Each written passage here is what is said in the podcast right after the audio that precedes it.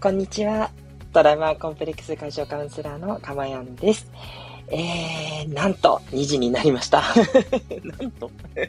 いや、嬉しいですね。今日は2022年8月26日、金曜日の午後2時の14時でございます。ということでね、えー、もうずっとずっと告知してた通り、今度はですね、哲也さんが私のね、えー、かまやんの方の、えー、チャンネルに来てくださるということでね、いや、今からワクワクします。ではね、早速、えー、ご招待してお話ししていきたいと思います。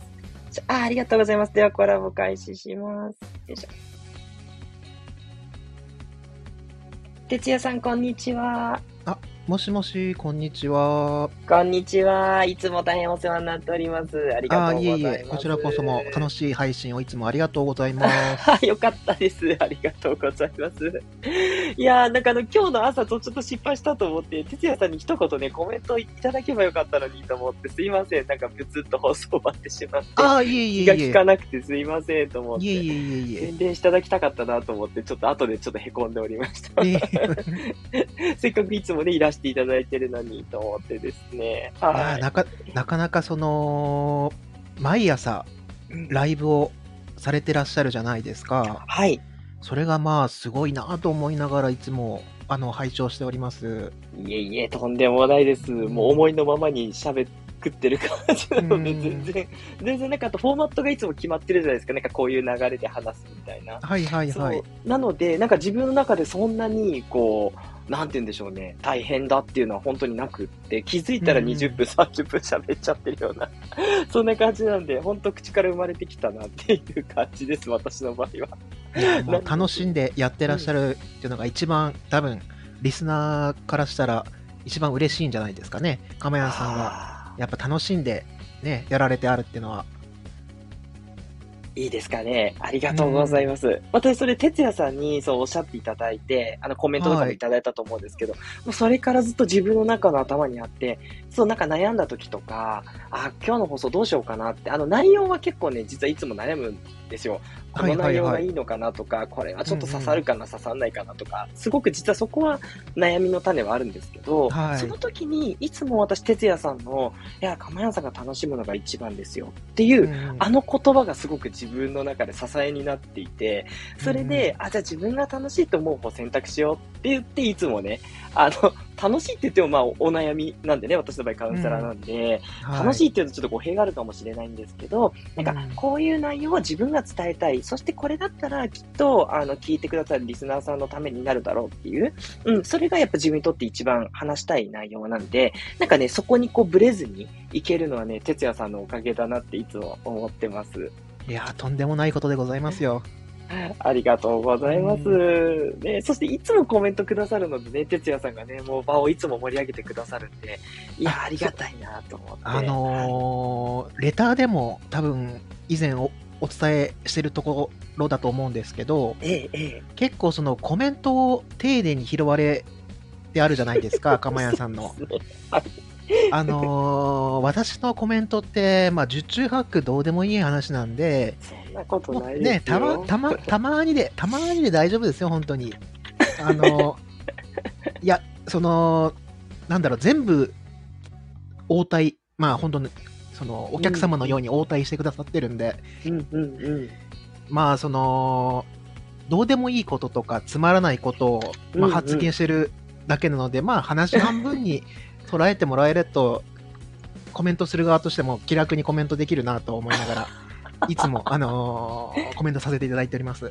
ああ、そうなんです、はい、なんか逆に気重にさせちゃってたらすいません。あ、いえいえ。これ書いたら全部読まれるから、ちゃ ちゃんとこう意識してコメントしなきゃ、いやいやとかって思ったらすいません、まあ、あのー、全部拾ってもらってる、今のコメントを見ても、まあそ、そこまでなんかね、まとま、ま、真面目な話をし、コメントをしてないから、あんまりそこら辺は関係ないのかもしれないんですけどね。でも、やっぱりその、丁寧に拾ってくださるから、ああ、これはその、ね、寝ぼけた頭で適当なこと言えないなと思いながらなるほどね。はい。そうか。いや、なんかね、結構私、もちろん他の配信者のね、方のスタンド FM とかも聞くんですけど、はいはい、結構ね、皆さん全部のコメント、多分ですけど、拾ってる感じかなと思って、ねね、あの、私は、あのね、そこまでね、あの、すごく多いわけではないので、あの、皆さん適量でね、あの、いただいてるんですけど、なんか、すごい早口でね、何さんありがとうございます、あ、何さんどうもありがとう、みたいな感じで、もう、マシンガンのように紹介されてる方が結構多いので、すごいなと思って、それはそれでなかなかそうですよね、うん、それもなんか、うん、そうそう、技というか才能ですよね、ね。その資質というか、鎌、谷さんは、うんうん、あの実際自分の発言をした後にコメントを、はい、きっちり分けてらっしゃるんで、うんうんうん、なんかその前半はあ自分のそのトークというか、内容についてのお話で、はい、後半そのコメントを拾いながら、まあ、発展していったりとか、そうですね。横に広げていく感じなんで、まあ、そういうやっぱフォーマットが決まってることが、やっぱ毎朝ライブ配信することができる一つの要因なのかなとも思いながら、うん、話を聞いてる感じですね。そうですね。なんかこう、もう自分の中で最初と最後だけコメントを読ませていただいて、間は自分の話にしようと。あの、結構ですね、あの、録音をやっぱ聞いてくださってる方も多くてですね。はいはいはい。そうすると、あの、どこの話を聞いたらいいのか、やっぱりその、ね、あの、ライブで掛け合ってる部分って多分後でね、聞かれてもそんなに、あの、ね、たまたま聞き逃した人とかだったら、ライブのグルーヴ感がわかるから、多分聞いても楽しいと思うんですけど、はいはい、なんかいつもね、録音聞いてる人だと、多分その前後にやってる、あの、その、それこそその、哲也さんとのたわいもない掛け合いとかは、あんまりニーズがないんじゃないかなってちょっと思ってるところがあって、うん、そこは早送りして、もう、いや、聞かなくてもみたいな感じにしてもらえるように、一応こう真ん中に寄せてるんですよね、話したい内容を。うん、じゃあ内容に入っていきましょうから、じゃあここからコメント読みましょうって一言入れてるのはそういう実は理由があって、なんで、あの、大丈夫だと思います。多分その前後は、録音の人は多分そんなにちゃんと聞いてないと思います。あ、そうなんです。あ、すごい安心しました。そう、だから気楽に、うん、全部読んじゃうけど、はい、気楽に。もうね、せっかく送ってくださるから私ね、全部読みたいんですよね。うん、すいませんね。なんかプレッシャーになってたら本当申し訳ないんですけど。いいまあまあまあまあ、こちらの、こちらの問題なんで、うん、全然、かまやさんのもうやっぱりその最終的にはね、かまやさんが楽しい配信っていうのが、うん、あ長く続くことですし、やっぱその聞いてる側も多分楽しみだなとは思ってるんで。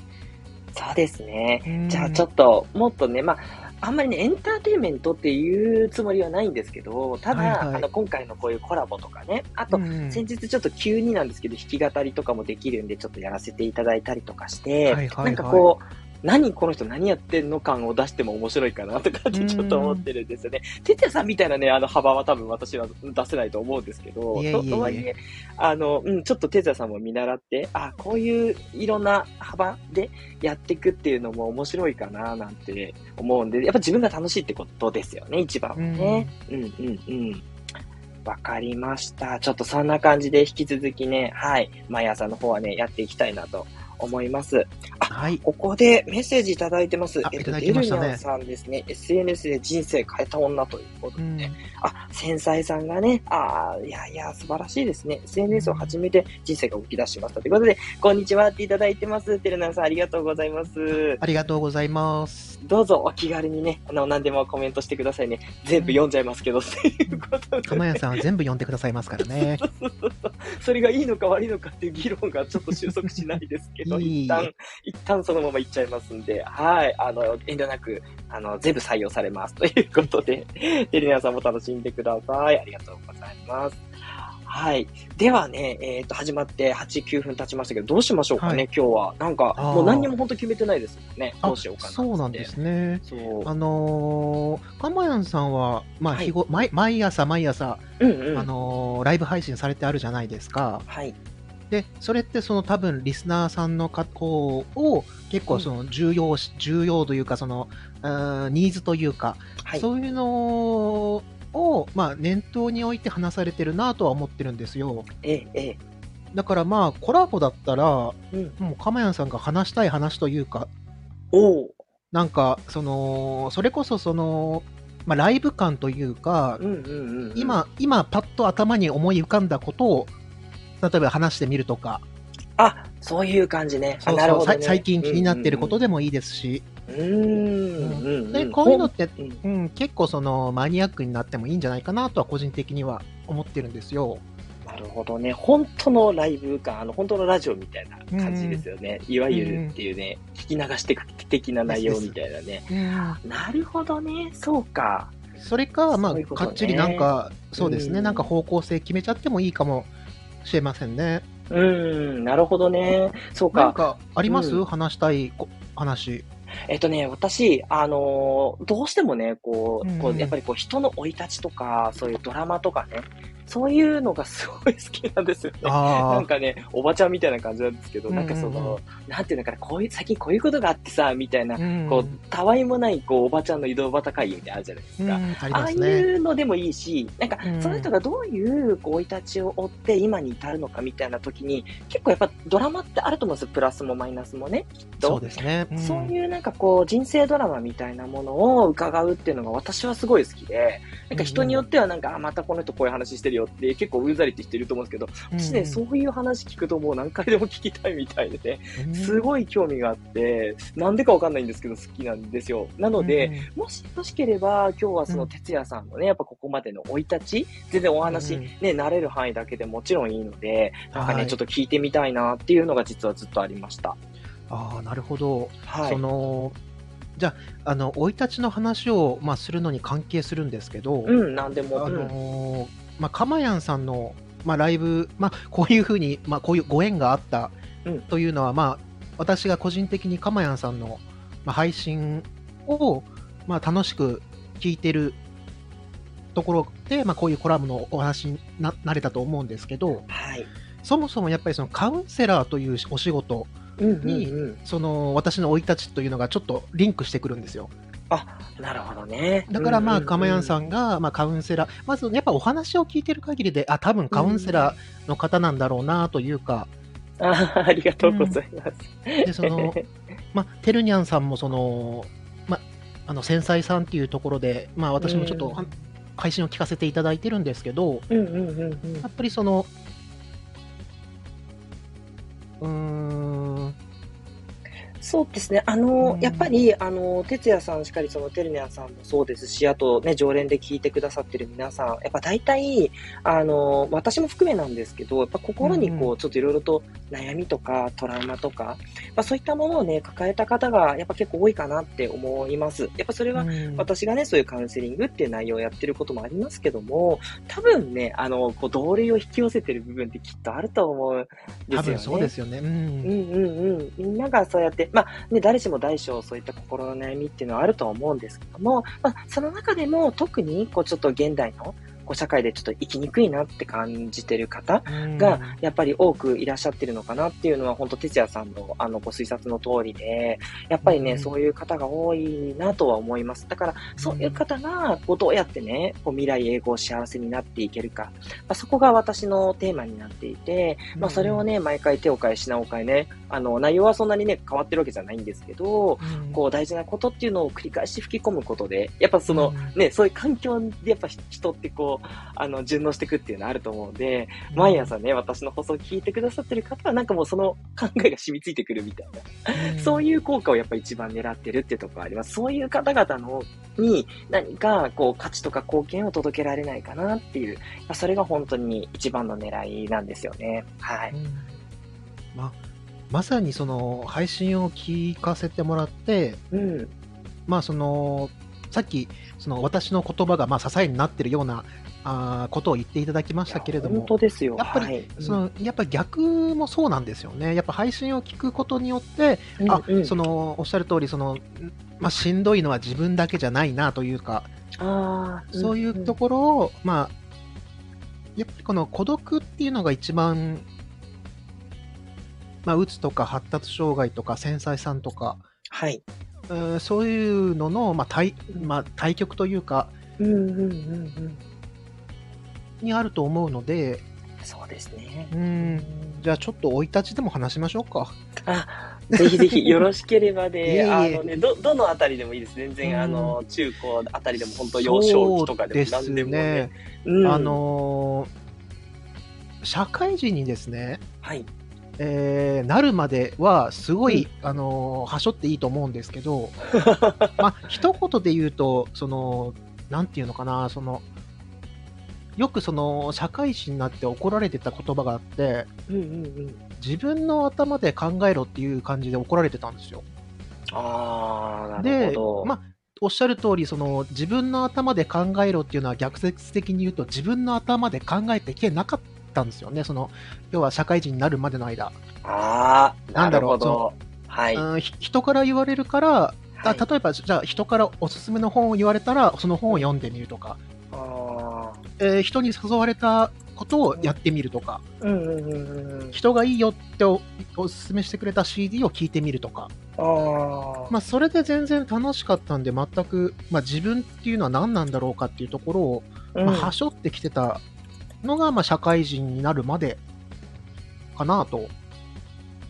なるほどね。うんあの、それっていうのはあれですか、こう、いいろいろな、あの、原因というか、まあ、あ悪いわけでもちろんなくてですね、その、どういう経緯でそうなったかっていうのはすごくやっぱ興味があるんですけど、例えば、あんまり人とこう関わらなかったから、あ、じゃないのかな人から関わらなもしくはその、えっ、と、結構、例えば親がすごく過保護で、あんまり自分が決めなくてもなんかレールを引いてくれてたから、うん。あんまり考えずにそのまま来ちゃったっていうことなのかとか、うん。あ、これ実は私の話でもあるんですけどね。私がちょっとそういうタイプで、実は哲也さんとうん。似てるなって、あ、似てるなっていうのうんは結論がね、その、うん。社会人になるまで考えずに来ちゃって、自分のことが何にも決められない、そういう感じだったんですよ。そこはすごい似てるなって思ってまして。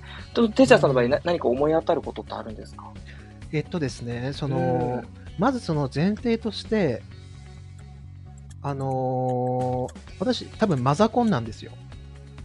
なるほどね。あのーマザーにコンプレックスを持っているっていう意味なんですけど、おっしゃる通り、その母親がうんそういうふうに、その、自分の考えを持っていて、うんうんうん。おそれを息子に、まあ、レールを引くというか、過保護って言えば過保護だし、過干渉といえば過干渉だと思うんですよね。でうんその、まあ、こういうのって多分、親と子の相性の問題だと私は個人的には思ってるんですけど、はいはいはい。まあ、そういうふうに、まあ、レールを引く親がいて、うんそれに反発する人だったら、まあ、その要は反抗期というか、うんそういうのを経験して大人になっていく。うんでも私の場合、自分が多分あんまり考えないというか、自分自身が何なのかっていうのがないから、レールに乗っちゃうんですよね。うんうんうん。それでいいやってなっちゃうってことですよね。そうですそうですだからこそ、そ、まあ、共依存というか、ちょっと、あのー仕事をするまでは、まあ、自分の頭で考えなくてもレールの上に乗れちゃったというか、なるほどね。だからまあ、その仕事を始めて、私はあの、じ地元で、まあ、公務員にだったんですけど、あ、それは福岡の方ってことですか？ですです。福岡のうん。福福岡岡の方で。うんうんうん。はい。まあ、これもまあ、母親に勧められて、公務員試験を受けた感じなんですけど、へえ。うん、で、そこでもやっぱり、うん。うん、自分の頭で考えて行動できずに、うんうん。まあ、なかなかその人の意見に左右される、はいような。まあ、職業職人だ職業人になったんですよ。うんでそのでも人の意見に左右されるって要は人が丸と言ったら丸と思い×と言ったら×と思うっていう、うん結構うんうんそれって振り回される感じでしんどいんですよね。そうですよね。ううんんうんうん。で一時期その直属の上司とうん先輩の意見がさっきに言った丸と×になっちゃったんですよ。それでまあどうしようもなくなって、うんまあ、自分の意見は何だろうっていうのを考え続けるとちょっと鬱になっちゃって。ああ、そうだったんですね。ああ、そこからこう、ちょっとこう、うつ症状が出てこられてっていうことだったんですね。そうですねうんでまあ何度もその、まあ、入院とかうん休職を繰り返して、大体もう、うん5年ぐらいで、えー公務員は退職したんですよ。うんうんうんうん。まあそのやっぱ自分のことを考えていくっていうのはまあ自分の人生を生きるっていうことでそうですね。じゃあどうんどうやって生きようかって考えるとうん。まあその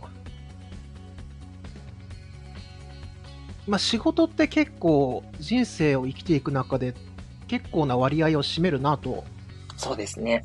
その仕事を、まあ、好きと、好きとか嫌いとかっていうのは、本当はやっぱりその学生時代に考えておくべきところを、まあ、その後回しにした付けを、まあ、社会人中に考えて、なるほどね。まあ、退職に至ったところですね。はい、はい。で、その後、じゃあ自分は何がしたいのか、まあ、何が好きなのかっていうのを考えて、はい。で、今、あの、配信でも読書語りをさせていただいてるんですけど、そうですね。うん、まあ、本が好きだなっていうのが、まあ、一つあったんですよ。ああ、それはもう小さい頃からっていう感じなんですか？そうですね、本好きは、うん。あのー多分、小学校の頃に、あのー小学校の図書室うん。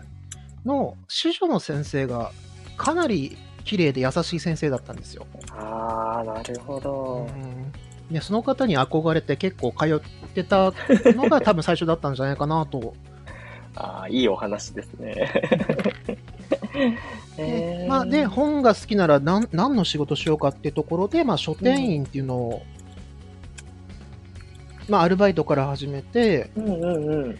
で、えっ、と、本のルート営業みたいなのも一時期してたんですよ。あ、そうなんですか。へえ。はいまあ、本が好きなら書店員になるみたいな、うんうんうん昔なんか風潮があったんですけど、なんかそんなイメージありますよね。やっぱ本が好きな人が本屋さんはいるなっていつも思う。やっぱそれはありますよね。うんうんなかなかその本の業界も、うん。まあ、奥が深くて、いろいろと面白かったんですけど、そこでもちょっと、あのーちょっと体調を崩してしまって、あ、そうだったんですか。うん、で、ちょっと、まあ、福岡だとしん、このままだとその悪循環が続くんじゃないかなと思って、まあ、思い切って県外に出て、うん。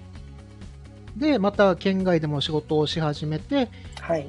ただやっぱり、あのー体調の波っていうのがあって、ああ。うん、それでまあ、退退職して、今に至るような感じですね。あ、そうだったんですね。うんうんうんうん。まあそのなかなかその自分はこの仕事をしていますこの仕事にまあ楽しくてまあ命を懸けていますみたいなうんうんうんなかな。かそこまで語れるような仕事はしてきてないなとは自分では思ってるんですけど。でもそういう人ってもしかしたらその日本人っていうのは結構多いんじゃないかなと。いや、そうだと思いますよ。なんかこう、うんそういう視点で、なんかあんまりこう就職活動の時に何が好きかっていうのがこう突き詰めるみたいな、うんなんかそういう指導というかね、そういう教育とかもないし、まあ、それもね、あんまり与えられると思っちゃいけなくて自分でそれは見出さなきゃいけないんだろうけど、私も本当今この年になってようやくこう見えてきてる、それも100%かの、まあ、100%にはどこまで行っても多分たどり着かないっていうのが私の持論なんですけど、でも、なんかこう、やっとこう見えてきたみたいな、こう多分この道っていうの、それがカウンセラーだっていう感じなんですけど、うんあのーなんだろうな、そんなの全然就職の時はやっぱり見えなかった。やっぱその時はこう、ね、あの、テスラさん公務員とおっしゃったけど、私も、あの、今、その、まあ、割と大手の IT 企業に勤めてるので、やっぱりそうんの安定志向だったんですよ。なんか、そこに勤めれば、こう、結婚して、子供できて、ね、マイホーム持ててみたいな、そういうこと考えちゃって、もういわゆる昭和っぽい感じのうん。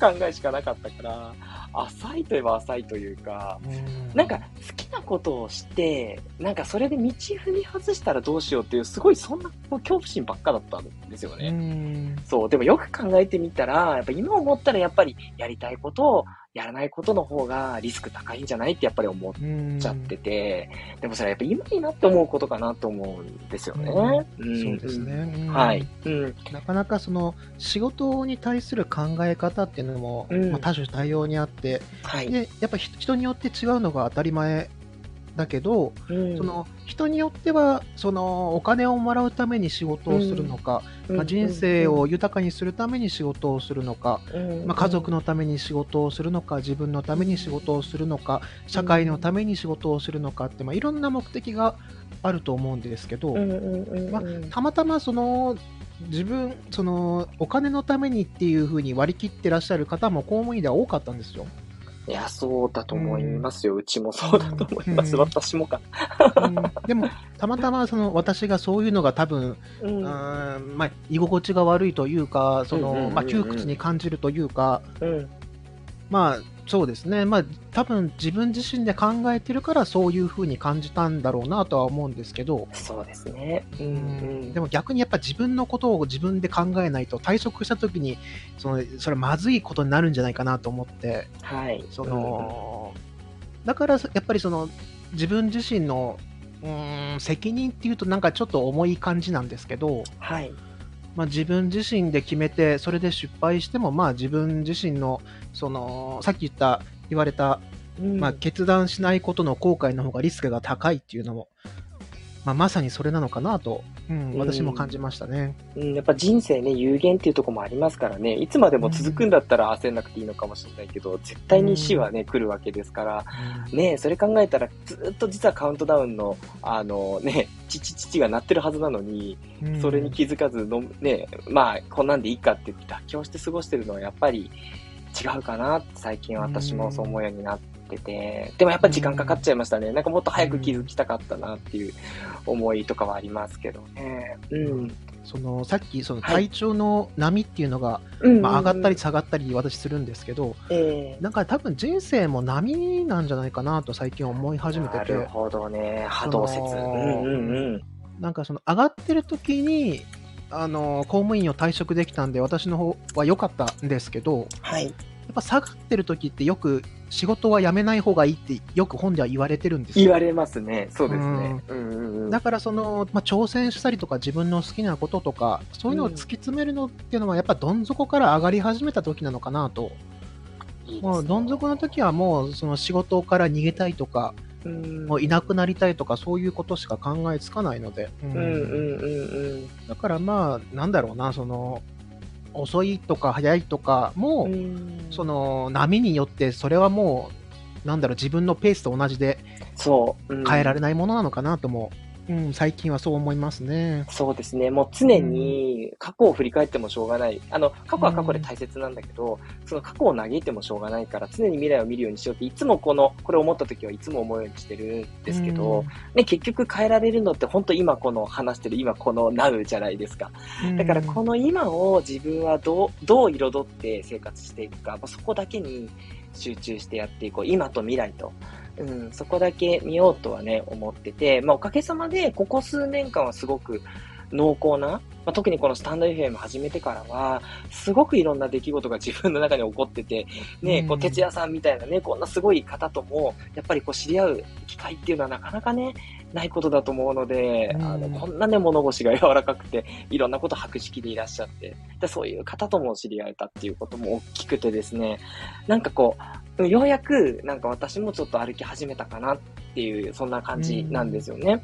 なんか、哲也さんはどうですか？その退職されて、今のご自身っていうのは、こう自分の道を歩かれ、歩き始めてる、もう歩いてるっていう、そういう感覚は終わりなんですか？そうですね、まあ、その、まあ、過去の、例えばその、うん、何も、その自分のことについて考えずに、まあ、他人のことばっかり考えて、振り回されて、うん。で、自己嫌悪したり、えー自己犠牲の精神がひひどくあったりとか、うんそういう時に比べると、まあ、わりかしその楽に生きていけるようになったのかなとは思いますね。はありますね。やっぱその、楽しいとか楽っていうのは結構生きる上で人間にとって必要なものなんじゃないかなと。うん、まあ、あの、なんだろう、前配信でちょろっと話した、あーなんだったかな、心理学者のグラッサーの五大欲求ってあいうのがなんかあるらしくて、ええそう人ええええ人間の欲求を5つに分けて、はい。えーまあ、検討した、まあ、グラッサーという方がいたと思うんですけど、うんうんうんうんそれでその例えば、うん食べも美味しい食べ物を食べたら幸せとか、うんうんうんうん。まあ、その性欲を満たせれば幸せとか、まあ、うん。睡眠欲が一番の幸せっていう、まあ、生理的欲求とか、あとはそのあいつには負けたくないとか、はいはい自分はい。自分と他人を比べて、まあ、うん。そういうその、要はその状況を楽しむっていうか、うなのが力の欲求とか、まあ、いろいろ。欲求の種類を5つの段階に分けて考えているんですけど、これ全部社会に説法だとは思ってるんですけど、ではその中でもその 自由の欲求っていうのが私うん個人的には強いのかなと思ってるんですよ。ああ、なるほど、なるほど。うんなんかその、例えばそのコロナの、コロナ禍の中で、まだマスクって、まあ、つけるのが、まあ、基本的に、なんだろう、その、人と話すときとかははい推奨されてますよね。うんうんうんうん。一応熱中症になって、あ、ありがとうございます。はい、今ちょっと出してます。これですね、これ5つの基本的欲求、このお話ですよね。うん。うんうんうんそうですね。その、はいはい。マズローとはまたちょっと違ったね、視点というか、あの、ね、分け方とか似てるんですけど、本当こういう分け方ありますよね。あの前におっしゃっていただいてる哲也さん。はい。私も勉強させていただきました。ああ、はいありがとうございます。身体的な欲求と、うん、まあ、あ愛所属の欲求、うん、うん。力の欲求、はい。自由の欲求、楽しみの欲求っていう、はい。まあ、5つなんですけど、うんあのーコロナ禍でマスクつけることって、実はその自由の欲求となんかた相性が悪いなっていうのを最近考えてて、ああ、そうですよね。制限ですよね。そう、ん口周りを抑えられるとしんどいんですよね。しんどいです。いや、うん本当そうです。なんだ、その、口の、まあ、普段その口の、その喋るときに、うん、うん。例えば一人で喋るときってマスク、まあ、つけなくていいじゃないですか。はい、つけないですね。うん。うんで、やっぱマスクつけずに喋ると、うんまあ、もちろんこもらないし、うん。やっぱり発、発、滑舌とか、うんそういうのをまあ自由に動かせるというか、ああ、そうですね。うんそこら辺が、やっぱり私がやっぱコロナ禍のマスクがちょっとしんどいなと思ってた一番の理由かなと思ったんですけど、なるほどね。その、うんかまやんさんはどうですか、マスク？特にそういう。うんはい。。いやいや、もう同じというか、もう、まあ私も本当に息苦しいという、あの、もう、うんあの、まだね、口だけならまだしも、もう鼻もね、抑えられちゃうと、うん。あの、正直ね、すごい、こう、呼吸の量が多い人なんで、もう、しんどいですよね。ずっとこれつけてんのかって、なるべく外せるところにやっぱり行くって言ったところが多くて、あの、スーパー銭湯とかって基本逆につけちゃいけないんですよ。もちろんそのね、熱気がこもってるところでつけてたら逆に危ないですから、あの、うん屋夏の屋外みたいなもんなんで、はいはいはい。だからね、スーパー銭湯によく行っちゃいますね。行ったらこうんう、あのみんないるのにつけなくていいっていう開放感が味わえちゃうから、うんそれもあって、やっぱり、あの、私もね、すごい開放の欲求が強いなと思います。はい。たし確かにみんながいる空間でつけなくていいっていう空間って結構自由でいいですよね、確かに。いいです。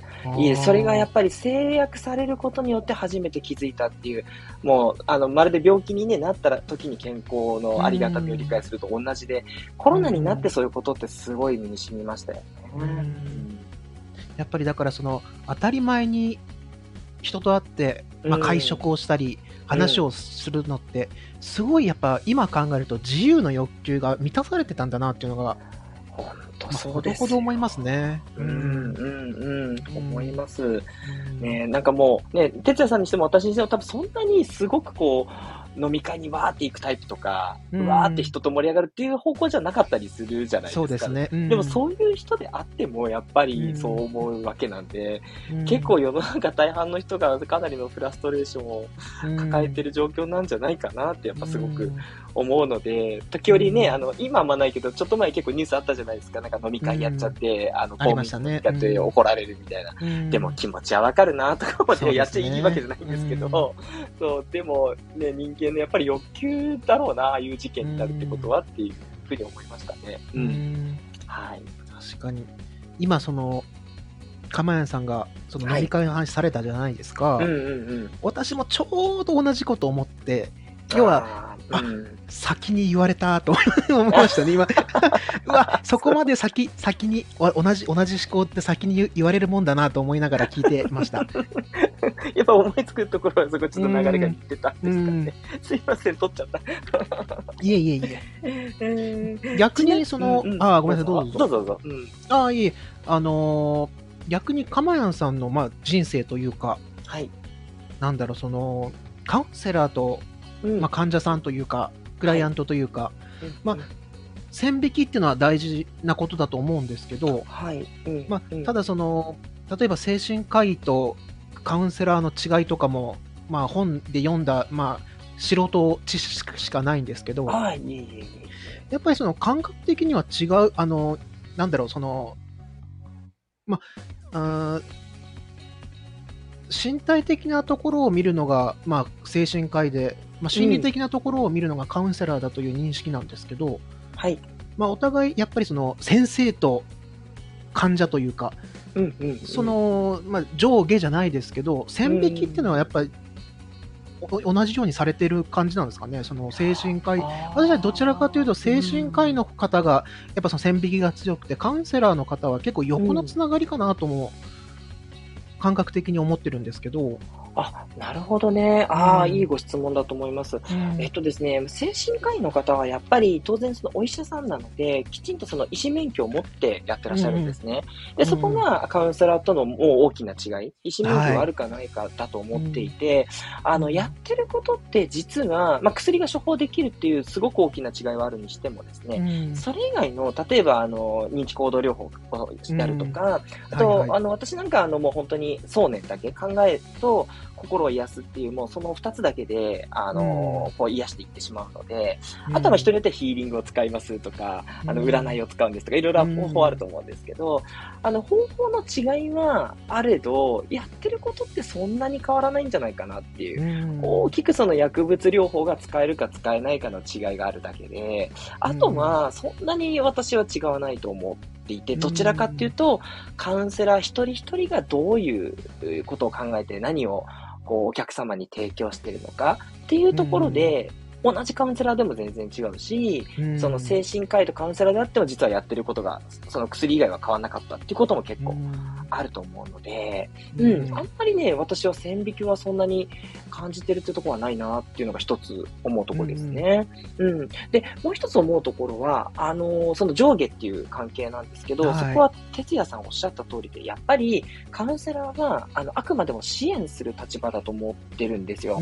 あの、まあ、直して差し上げるっていうとなんかちょっと上からって感じなんですけど、そういう感じではなく、こうあくまでもこうお客様、そのクライアントの方の思いとか悩みとかっていうのをこう引き出して、で、その根底にある悩みって本来何なんだろうかっていうところを見つけていって、で、そこに対して、まあ、それこそいろんなこう問いかけでいろいろとこう直していくっていうことをやるんですけど、まあ、その時ってやっぱり支援者っていう感じなんですよね。あくまでも主役は当たり前ですけど、お客様で、うん、お客様の、こう、なんだろうな、心がどうやったら、こう、ニュートラルな位置に戻っていくのか。ニュートラルに戻ると、愛情を感じられるようになってくるので、そこに戻すための支援をさせていただくっていう。だから、やや下。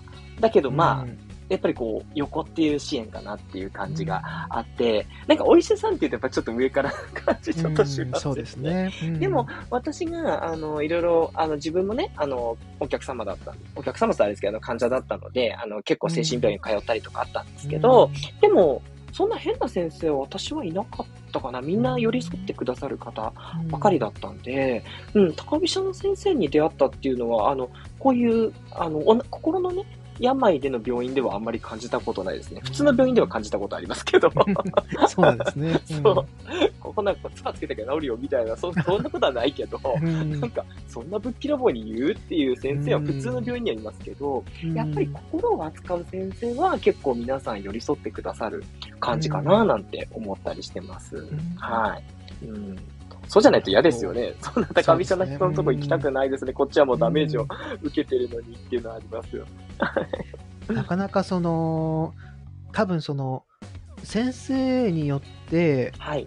まあ、患者さん、まあ、だから患者さんのその状況によって使い分けるっていうのが一番の正解だと思うんですけど、うん、そうですね。なかなかその、はい、なんだろう、寄り添い型も、まあ、本当にその あの、社会に説法で申し訳ないんですけど、要は、そのどん底のどん底になってもう明日の命ももうしんどいっていう時に、うん。うん、まあ、寄り添いの例えばそのあまあ、うつ状態になって、まあ、すごい沈んでる落ち込んでる状態をなんとかして無理やりにでも引き上げたいっていうことで、まあ、強い言葉を使ったり、まあ、それこそうん、まあ、薬の力もそう頼りますし、このなかなかその寄り添いの力って結構その即効性があるうん、そうですね。その寄り添い方にもよるとは思うんですけど、うんうんなかなかその、難しいんじゃないかなとは、個人的には思ってるんですよ。うんうんそ、そこら辺はどうですか？そのガクンと落ち込んでる方に対して、うん。鎌谷さんはどんな寄り添い方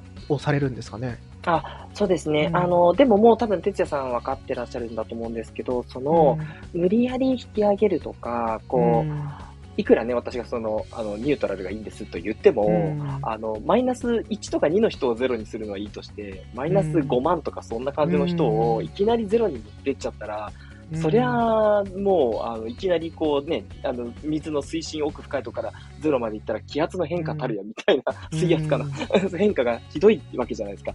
そんなことはやっぱりできないと思っていて、あの、どちらかっていうと、もうとにかく、こう、お客様の状態、そのクライアントの状態っていったところを、なんていうのかな、こう、ありのままにやっぱり見ていくっていう、うんそういうところからやっぱりスタートですかね。ううんん。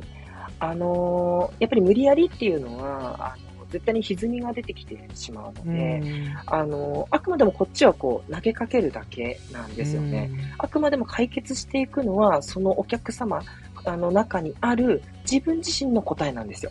うん自分自身の答えを引き出さないと、やっぱ絶対にあの本当の癒しにはならないと思っていて、まあもちろんあの、ね、全部ではないですよ。カウンセラーが言ったことで気づいて、はっと思って、ね、治っていくパターンもあるんですけど、それってやっぱどっかね、無理をしちゃうところがあるんですよ。あの、うん。アドバイスしてこうしたらいいですよって言ったら一時的に良くなったとしても、なんかこう、感知しないなって、自分自身がそうだったんでね。言われたアドバイスの通りやってるんだけど、やっぱり妻に対するイライラは消えないとか、もう死んでしまいたいと思いが消えないっていうのがずっとあって、で、それでちょっと自分はもうカウンセラーになって、自分でうん。そう癒す手法をいっぱい学んで、自分の嫌悩みを解消していったっていうのがあるんですけど、うん。その時に思ったのは、やっぱりアドバイスはやっぱり効かないなってすごい思ってて、まあそんなすいません、確私がいつもアドバイスを言っちゃってるんですけど、うん、それはしょうがない。カウンセラーの場ではないので、あの、うんあくまでもこうだったらこうした方がいいみたいな、そういう言い方になっちゃってますけど、やっぱり相手に合わせて、あの、なんだろう、言うというよりは、淡々と思いを聞いていくっていう感じになりますね。やっぱりその、今、コラボライブの、まあ、要はライブ中じゃないですか。うん。うん。はい。で、結構、際どい質問だったと思うんですけど、うんそれをきちんとそ、の、まあうん、対応、誠実に対応してくださる、この、なんだろう、その、まあ、かまやんさんの人柄がその答えに導き出したのかなと思いながら今聞いてたんですけどい、やーありがとうございます。こういう時にパッと出てくるのってやっぱ職業理念というか、すごいあ ププロだなと思いながら、うん、聞かせていただいてました。よかった。いや、逆にね、うんこれちょっと答えられないと、カウンセラーとしてどうなのってなってしまって、私はその正解はあんまりないと思うんですけど、うんやっぱりどういう思いでやってるかっていうのはすごく大事なことだと、すごく思いますので、ううんん、もうこういう質問はもう何でもござるですよ。だってそれは、うんね、常に私が苦しんで考えてきて、で、あの、自分はこういうカウンセラーになろう。で、それで実際にお客様に癒しを与えてきてるので、やっぱりね、そこでこう、えーどうしようかなとか言ってらないですよね。本当に、本当にいろんな悩みが、あ、そう、うわ、これどうしようっていう悩みも来ますからね。やっぱ当たり前ですけど。うんでも、私はだからこそ価値を感じるんですよね。その、うんなんか仕事、ね、あの、IT の仕事だったら答えがもうあるんですよ。あの、トラブルを直してしまえば相手のシステムって動くんですけど、うん心のシステムって一人一人全然違うので、うんこっちではね、やっぱり解決策が見つからないんです。うんご自身で直していただく、その支援しか私たちはできない。っていうスタンスがやっぱり一番望ましいなっていうのをすごく感じるんですよね。うんうん。はい。いやー、本当にいい話が聞けました。本当ですか？いやいやいや、ややっぱそのなかなかその、うんさっき言ったその精神科医の先生と患者さんだと上下の関係というか、まあ、きっちり線引きがされてる感覚が、まあ、どっかであって、なるほど。まあそれはうもちろん先生と呼ばれる、うーんまあ、医師もそうですし代議士の先生も、えー教師もそうですしうん。やっぱりそのうーんどこかで線引きをすることがもしかしたらその関係性をその、まあ、うまくうん。続けていくためのコツなのかもしれないなとはあーちょっと思ってるんですけどうんでもうんそれでもその、まあ、線引きをまあなんだろうその線引きっていうのを悪く捉えてるわけではないんですよ、私も。なるほどね。うんうんうん。その、例えばその、まあ、かまやんさんのその自分のアドバイスが、まあ、相手を、まあ、変えようと、まあ、変えようとして言っても多分変わらないっていうのは、要は自分と相手の線引きがきちんとできていて、相手のその苦しみっていうのはやっぱ相手の中からしか答えが出てこないそれを助けることぐらいしかできないっていうのが、そうです、そうです。まあ、きっちり線引きが確立してるんだなというのが、で、やっぱりその自分の線引きがしっかり確立してないと、他人の意見に振り回されちゃうんですよね。うん、いや、おっしゃる通りです。まあ、そうです。うんうんうん。だからまあ、その、それこそ今、まあ、昔他人に振り回されたっていうのが、やっぱり線引きがあ曖昧で、そういうのがあったところもあるので、今はやっぱりその線引きっていうのは結構大事にして生きてるのかなと自分自身は思ってますね。ああ、すごく素晴らしいことだと私も思います。あの、うん、でも難しくて、その、うん、なんだろうな、やっぱりこうそれって自分が孤立しちゃうんじゃないかとか、うん、そのね、例えば親とかだと親の言うこと聞かなかったらなんか見捨てられるんじゃないかとか、やっぱりいろんなこと考えちゃうと思うんですよ。だから、結局、その自分で自分を認めるっていうこと、これ、これまた難しい話なんですけれども、ただ、それができないといつまで経っても自立っていうことには、本当の意味でね、ね。自立っていうにはやっぱりならないですし、で、自立していれば逆に相手に何を言われても自分はこうだっていう思いで生きていてそれでいいんだって思えるし、相手より自分が劣ってたっていいんだと。あの、そういう比較でね、あの、物事を捉えることに意味がないっていうこともはっきりしてきて、いいことずくめではあるんですよ。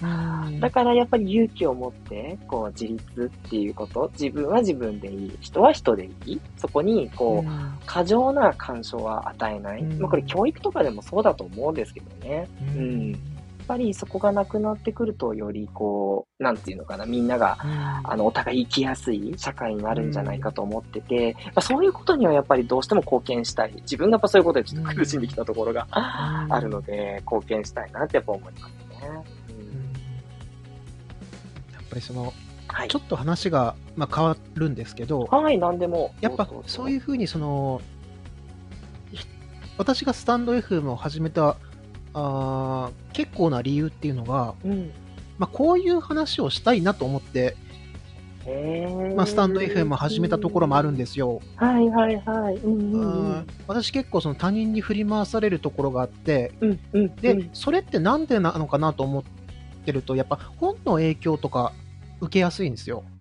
あ、なるほど、なるほど。読んだ本の影響を受けて、それをじゃあやってみようっていうところが大きくて。うんうんうん、で、やっぱその、うつで、まあ、退職をして、で、自分とは何かみたいな関係の本ばっかり読んでいくと、うん、やっぱり人と人とのつながりっていうのは、こういうスタンド FM みたいな配信と相性がいいんじゃないかっていうのが、まあ、言ってる、うんまあ、作者の方がいらっしゃって、なるほど。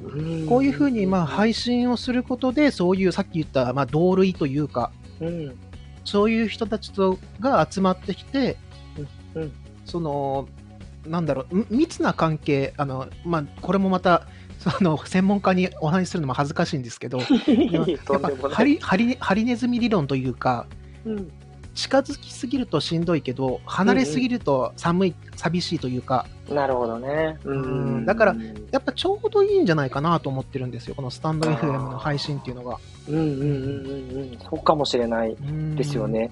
なんかこう、そう、あの、哲也さんしかり私しかり、やっぱり結構頻繁にね、放送をやってますから、なんかこう、もう、自分にとっては日常みたいなイメージですけど、まあ、そう言っても、うん、あの、リスナーさんとこう実際に接してるわけでもないから、うん、こう、なんていうかな、こう、適切な距離、ディスタンスは取れてると。だけど、うん、なんかもう、ここの交流っていう意味では、なんかもう、お友達というか、なんかその、自分の、なんつうのかな、あの、今いる友達よりも、もっとこういろんなこと知り合えてるみたいな。多分私、哲也さんほど自分のこう思いを友達に話せないと思うんで。うん。てか、こんなの恥ずかしくて話せないじゃないですか。その、いわゆる遊び友達とかに、そうですね。こんなことをね、カウンセラーとしてはこうだと思っていて、はあ、のお前何言ってんの？みたいになっちゃうじゃないですか。そう。だから、なんかそういう心の交流がこうやってできるっていうのは、実はすごく、その、心理的距離を近いんじゃないかなと思ってて、でも、こう、やっぱり一線引かれてる。てか、あの、お互いの素性は実はわからないっていう。そうですね。だからこそ話しやすいのかなとかね、何でも言えちゃうのかなとか、うん、なんか面白い距離感だななんて私は思ったりしてますね。うん。はい。やっぱりその、なんだろう。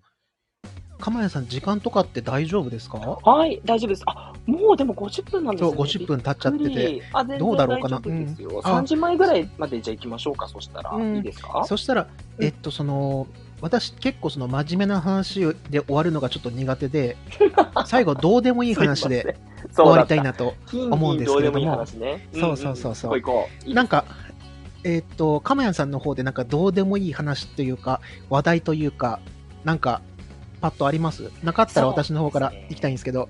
あ、じゃあぜひ哲也さんからお願いします。はい。はい。あの、以前、かまやんさんがこちらのチャンネルに来てくださった時にもやったんですけど、はい、アイスブレイクやったの、うん、いっぱいやりましたね。いっぱいやりましたよね。うんうんうん、また新しいのちょっと考えついたんで、それやってみたいなと思ってて。わかりました。もうどんどん壊していくんですね。うん、なんかもう、そうです、そうです。十分ふ、もう、なんか触れ合ってる感じするんですけど、でもね、そうは言っても。でもやっぱり、そうは言ってもね、ねそうそう、その、やっぱ50分真面目な話をしたら、やっぱ10分ぐらいはどうでもいいお話をしないと、なんか、帳尻が人生の中での帳尻が合わないんですよね。本当だ。すいませんね、硬い話いやいやいやいやいや、硬い話も好きなんですよ。うん。そうね。ちょっとこう、ゆるいね、方向。いっちゃいましょう、いっちゃいましょう。ないとね、それもね。うん。最後でいいのかって話は、あ、でもいいのかも。ゆるっと終わろう、みたいなね。うん。やっぱり最後がどうでもいい話で終わりたいなと思ったんで、ぜひぜひ。ちょっと、あの、自作のアイスブレイクがあるんですけど、いいでしょうか？もちろんです。お願いします。あのまあ、その名もホワイトジャックゲームというアイスブレイクなんですけれども。ゲームだ。うん。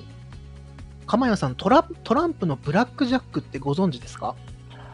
えー、っと、昔よくやってたんですけど、何でしたっけ、うんうん、えー、っと、えー、そう、まあ、多分その地、地域によっても、もしかしたらルールがちょっと違うのかなと思うんですけど、うんうんうん、まあ、単純にそのトランプで遊ぶゲームなんですけれども、うん、ブラックジャックっていうのが、うん、そこまでは大丈夫。えっと、大体2枚トランプを引いて、まあ、場に、えー、裏にして伏せるんですよ。はいはいはいはい。で、1枚ひあの開いて、例えばそれが数字の10だったりする場合、21に近い方が勝ち。もう1枚が、はいはいはい、例えばえっ、ー、と、なんだった？ら、1が1と11みたいな関係性だったと思うので、そうですね、そうですね。だから、それが1だったらもう21でもう多分勝ちなんですよ。そうですね。11と12と13が10に当たって、うん、で、1が1としても11としても使えるって感じでしたよね、確かに。うんうんうん、そうですよね。まあ、そういうふうに、まあ、数字を近い方に当てるっていう、まあ、主なゲームなんですけど、うんうんうん、その、ホワイトジャックゲームっていうのは、うん、そういうその、ブラックジャックの要領で、まあ、数字で答える質問をするアイスブレイクです。なるほどね。まあ、じゃあ、具体的な。いくつですかになるわけですね。そうです、そうです、そうです。はい。具体的な例としてはですね、はい。あのー、まあ、プレイヤーというか、私とかまやんさんは、最初に2人の合計数をコールします。はい。コールした数字と実際の合計数が最も近い人が勝ちです。なるほど。まあ、具体的な例で言うとですね、はい、例えば、小さい頃の習い事の数という、いいね、まあ、あのーうん、出題者が言った場合、うん、えー、私は、私とかまやんさんがそれぞれ言う数の合計数を先に言うんですよ。はい。だから、例えば私が、あ例えば2、2つ習い事をしていたとして、うんうん、多分、かまやさんも2つぐらいしてるんじゃないかなと思ったら、4と言うんですよ。はい。で、かまやさんの方も私のことを、まあ、想像して、じゃあ、6ぐらいっていう。なるほど。で、うん、その後は、まあ、お互い、じゃあ何でしたっていうのを言い合って、近い方が勝ちというこれはやっぱお互いを知ろうとする手探りを、共通項目をまあ、探していくっていうアイスブレイクなんですけれども、まあ、いいね、あルールを説明するとなんか難しそうなんですけど、やってみたら多分簡単だと思うんで、そうですね、ちょっとやってみてもよろしいですか、うん、すいません、一つだけどうでもいいとこなんですけど、ホワイトジャックのホワイトってなんか意味があるんですか、ブラックじゃなくてホワイトっていう。ブラックじゃなくてホワイト。うん、まあ、その、どうでもいい話って実はその、私、まあ一つちょっと決めてることがあって、うんうんうんあんまりその、落ち込むような話をしたくないなというのはあって。ああ、なるほど、ね、どうはどうでも、やっぱ、うん、毒を含むやつはちょっと、まあ、どうでもいい話でも、やっぱ、ちょっとのスパイス、毒というスパイスで、まあ、うん、面白くなるっていう方向性はあるとは思うんですけど、そうですね。うん、でも、そういうのちょっと、うん、最最後に私、どうでもいい話したいので、やっぱ最後はなんか、そういう毒気がない、まあ、毒気を抜くというか、うんうんうん、暗いとこもなく、ね、まあ、うワイトっていう感じですね。ああ、うまいな。なるほど。わかりました。じゃあ早速やっていってみましょうか。はい、じゃあ早速やっていってもよろしいでしょうか。はい、もちろんです。お願いします。はい。えー、っと、じゃあ、私からいいですか？はい、お願いします。はい。えー、っと、じゃあ、旅行先で、うん、えー、旅行先で食べる昼飯の金額、えー、の上限。お昼ご飯です。お昼ご飯が旅行先です。普段ではないです。いくらっていうふうに。まあ、これは大体その、どこの何っていうのは、まあ、お互いで想像し合って、うんうんうん。まあ、考えるんですけど。旅行はどこ行くかとかはね。うんうんうん。はい。じゃあ、わた、えー、っと、ですね。じゃあ、かまやんさんの方から私とかまやんさんの合計金額ということになりますね。それをコールをお願いします。はい。私の予想金額は5000円です。おー、私は2500円です。えー、どうしよう。自分でお金持ってるっていうのは嫌なやつそうです。いえいえいえ。あやっぱり、やっぱり物価が高いんだろうな、向こうは。違いますよ。旅行先だから、旅行先は私、あの、普段は、普段はあんまりお金かけないんですけど、旅行先行ったらね、あの、後悔したくないからね、高くても食べちゃうんですよね。あの、それを食べたいと思ったら。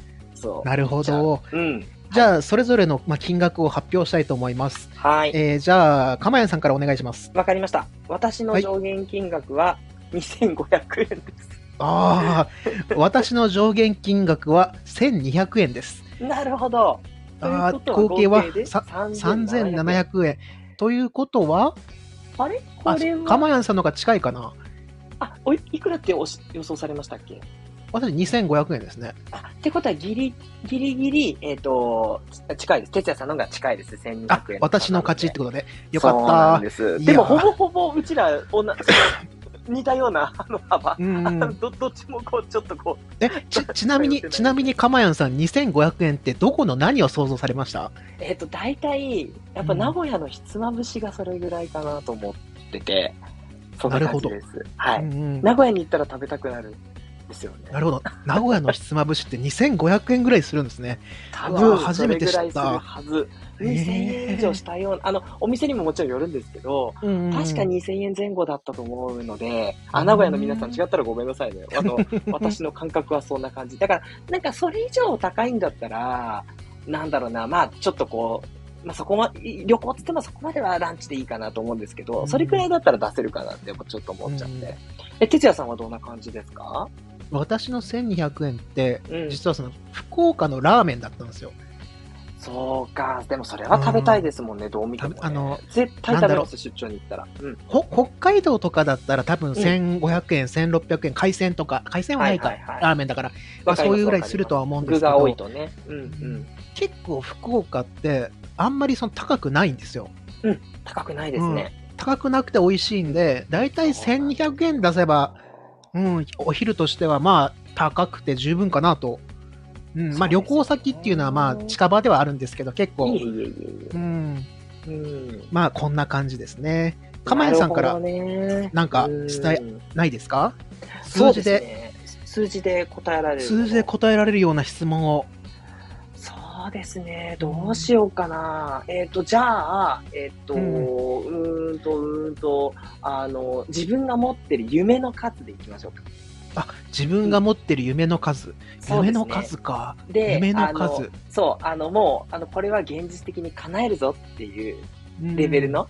だから、あの、途方もないものというよりは、もう自分の人生でこれは叶えるって決めてるような夢の数、どれぐらい持ってるかってのはどうですかね。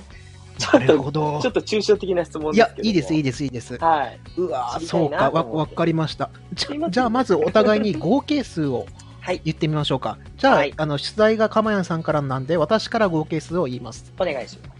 えー夢の数、合計数は7つ。なるほど。私は10です。おー、結構いいですね。じゃあ、うんそん、なんか近そうな数になりそうですね。うんうん、じゃあ、哲也さんの方から、すいませんが、あの、内容は言わなくて大丈夫なんで、いくつ夢を持ってるかお伝え願います。私は1つです。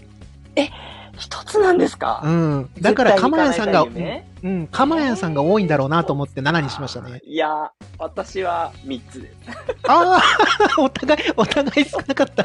しまっお互い少なかった。た。いや、哲也さん物知りだし、いろいろ本読んでるから、いやいやいやいやいやあれしたい、これしたい、7つぐらいあるんじゃないかなと思って、ドラゴンボールぐらいの。ドラゴンボールって7つじゃない1つか。あ、そっか、ドラゴンボールって1つ。まあいいや。そう、7つぐらいあるんじゃないかと思って。そうか、うんうん1つか。1つだとめっちゃ私はまあそうですね。叶えたい夢は1つですね、今のところ。すごい。うんなんだろう。でも逆に3つってのは結構、しん具体的というか、そうなんかね。もう、うんううん。私の場合、その自分の夢と家族の夢と、それからちょっと広げて、まあカウンセラーに近い、その、まあ、なんだろうな、こう、ちょっとビッグな愛っていう、そういうのの叶えたい夢っていう、その社会か、社会貢献的な夢と3つあるんですよう。んうん。だから3つなんですけど、えー、哲也さんの1つ絶対気になって、これ今日寝れないなって言って寝ちゃったいやいやいや。いや、寝れとやんみたいな。じゃあ、じゃあす睡眠、睡眠導入剤でも飲んで、おやすそうみですね。あの、自分で自分にカウンセリングかけます。そうそうそうそうあの、うん薬は処方できないんで、みたいな感じ。すいません。でもいや、すごい一つ、一つかっこいい。めっちゃめっちゃ株上がったじゃないですか。いや、いや、でも、夢の数なんてもうなんか、うん星の数ほどあった方がいいような風潮じゃないですか。だけど私、1 1っていうのはちょっと恥ずかしいなと思いながら言ったんですけど、そうですか、うんめっちゃかっこいいと思いましたけどね。いやいやいやいやいやみたいな。いやいやいや北極いや線みたいな。いいじゃないですか。ワンピース。ここのホワイト、ホワイトジャックゲームで夢の数をうん。う んあのお題にするのすごいですね。ね、でも、これね、ビジネスの現場とかだったらいいと思いますよ。うんえ、どんな夢持ってるんですか？ってそんな言えるわけないじゃないですか。なんかね、盛り上がる気がする。あの、うん言えねえよ、みたいな感じの、あの、楽しさがあって、これはこれでいいんじゃないかなと思って、ちょっと言ってみたんですよね。ね、なるほどな皆さんのシチュエーションに合わせて、これぜひ、結構楽しかったです、これも。うん、よかったですブレイクしちゃうしちゃう、これ。壊しまくっちゃうな。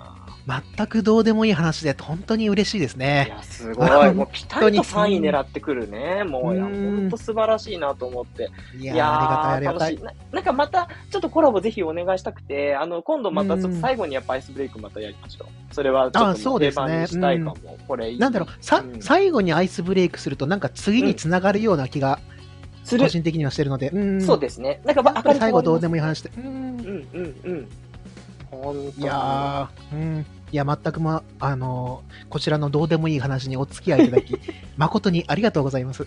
とんでもないです。なんかうん今日はいつの間にかね、やっぱり哲也さん聞こうと思ったのに、なんか私が熱い思いを語ってしまったりするいやいやいや、いやだってなんだね、かまやんさんのチャンネルだから、うん、うわ、いい、いい、シナリオだなと思いながら、ニヤニヤしながら聞いてましたよ。そうですね。まんまとこう手のひらの孫悟空そう状態そうそうそうでしたね。いいシナリオだなってうんよかったよかった。いやいやいや、うん。なんか、なんかね、やっぱりこうやってみると、いや、よかやっぱりよかったなって、また、またお話いっぱいさせていただきたいなと思っちゃうんで、今度また、はい、あの、うん。期間また開けてですねっていうのと、うん。それからあの前おっしゃってた、あのうん。ね、1000万チャンネルの川口社長あとのあ、はいはいはい。ね、コラボっていうのもね、もしよろしかったら、ちょっとやってみたいなと思うんで、そうこれ、ですね。哲也さんにお願いしちゃっていいんでしょうかね、大丈夫なんですかね、あの調整的なところ。あの、いろいろ、いろいろお話をさせていただいてるんですけど、うんうん、うん、なかなか、その、お忙しいみたいで、そうですようね。んでうん、その、なんだ、私と、まあ、かまやんさんとの三者コラボに対しては乗り気なんですよ。やったただただうん、ただ、その、すごい、その、なんだろう、ま毎回毎回コラボライブされてあるじゃないですか。そうですね。うん、うん。プラスアルファでやっぱか家庭のというか、ご事情というか、もうもうそろそろ双子ちゃんがっていう。そうなんですね。パパになるんですね。うわおめでたい。双子か、いや、大変だな、いきなり。いや、はい、あの、この前だから川口社長のコラボライブで、その双子ちゃんの話をずっと聞いてたんですけど、はいはいはい。今、2歳の長男ちゃんがいるんですよ。川口社長。だから、そうだ、うん、うん、うん。だから、双子ちゃんが生まれる時に、まあ、当たり前なんですけど、奥さんって入院されるじゃないですか。そうですよね。うん、その時に、やっぱり2歳の子供と、その、まあ、その、世話というか、やっぱ、その、なかなかその独身男にはわからない大変さがあるんだろうなと思いながら、いや、コラボライブのあれを聞いてたんですけど。めちゃくちゃ大変ですよ、本当に。めちゃくちゃ大変でしょうね。妻がいない時の上の子の面倒で、上の子はね、もう、あるあるですけど、お母さんってなるわけですよ。うん、そうですよね。男の子だとた特にそうなりそうな気が。なります。もうおとおと、お父さんとしてはもうプライドは伝っただし、どうしようもないから疲れるし、もうね、本当にね、男親が試される瞬間なんで、川口社長はこれ、一皮も二皮も向けまくっちゃいますね、これね。だからまあ、欲を言えばそういう二皮もね、三皮も向けた川口社長と三社コラボしたいなと、そその話もね、聞きたいし。わかりました。じゃあみんなで皮が向けた状態で、そうですね。させていただいて、どうしよう、ちょっとそれは、あの、非公開ですけれども、皮が向けてるかどうか。まあでも、あの、頑張って向きたいと思うんで、そしたらってことで、あ、いいと思います。そうしましょう、そうしましょう。はい、ぜひぜひ。じゃあ、あの、全然、あのね、無期限でいいと思うのでね、来年とかでもいいですし、すいませんが、なんか、ゆるっと思い出していただいたタイミングで。そうですね。あの、はい。ちょっと期間を空けてからもう一回レターでも送ろうかなと感じで、はい、やってます。はい。わかりました。ありがとうございます。そっかそっかということで。いや、でもね、うん、本当になんかいろんなお話がね、何でもできちゃうから、なんかね、また、うん、また話したらまた違う深掘りがきっとできるんだろうな、なんて思ってますんで、うん、またぜひ二人でね、コラボもやらせていただきたいです。お願いいたします。本当に。はい。よろしくお願いします。浜さん、なんかまた、あの、コメントをいただいたので、最後これを読み上げて。本当ですね。全部読まないと。うん、お願いいたします。ありがとうございます。あ、未来さんですね。あの、私の放送いつも聞いてくださってる素敵な方です。えー、お二人こんにちは。もうグって聞かせていただいてます。ということでね。あ、じゃあこっそり聞いてたんですね。もう早くアピールしてくださればいいのにと思うんですけどね。読まれないと思ったらもう読んじゃいますからね。読んで終わりにしちゃいますって、というところで。未来さんどうもありがとうございました。あ、ありがとうございました。ございましたはい。ということでね、いや名残惜しいんですけれども、1時間経ったんで、じゃあ、そろそろお開きにそうですね。感じですかね。はい。もう竹縄ですけど、ですよね。ですです。そうです。竹縄でございます。竹縄で終わるってのは一番いいと思うので、また聞きたいと思ってもらえたらと思いますんで、このあたりということで。今日はすいません、哲也さん、長い時間どうもありがとうございました。いや、こちらこそありがとうございました。ありがとうございました。あの、哲也さんのね、あの、チャンネル聞いてくださっている方もよかったら、あの、毎朝6時40分頃から放送してますので、ぜひぜひ、あの、お耳のお供にしていただけると嬉しいです。よろしくお願いいたします。はい。ということで、トラウマコンプレックス解消カウンセラーのかまやんと、はい。えー、っと、哲也でございました。はい。ありがとうございました。ありがとうございました。失礼します。失礼します。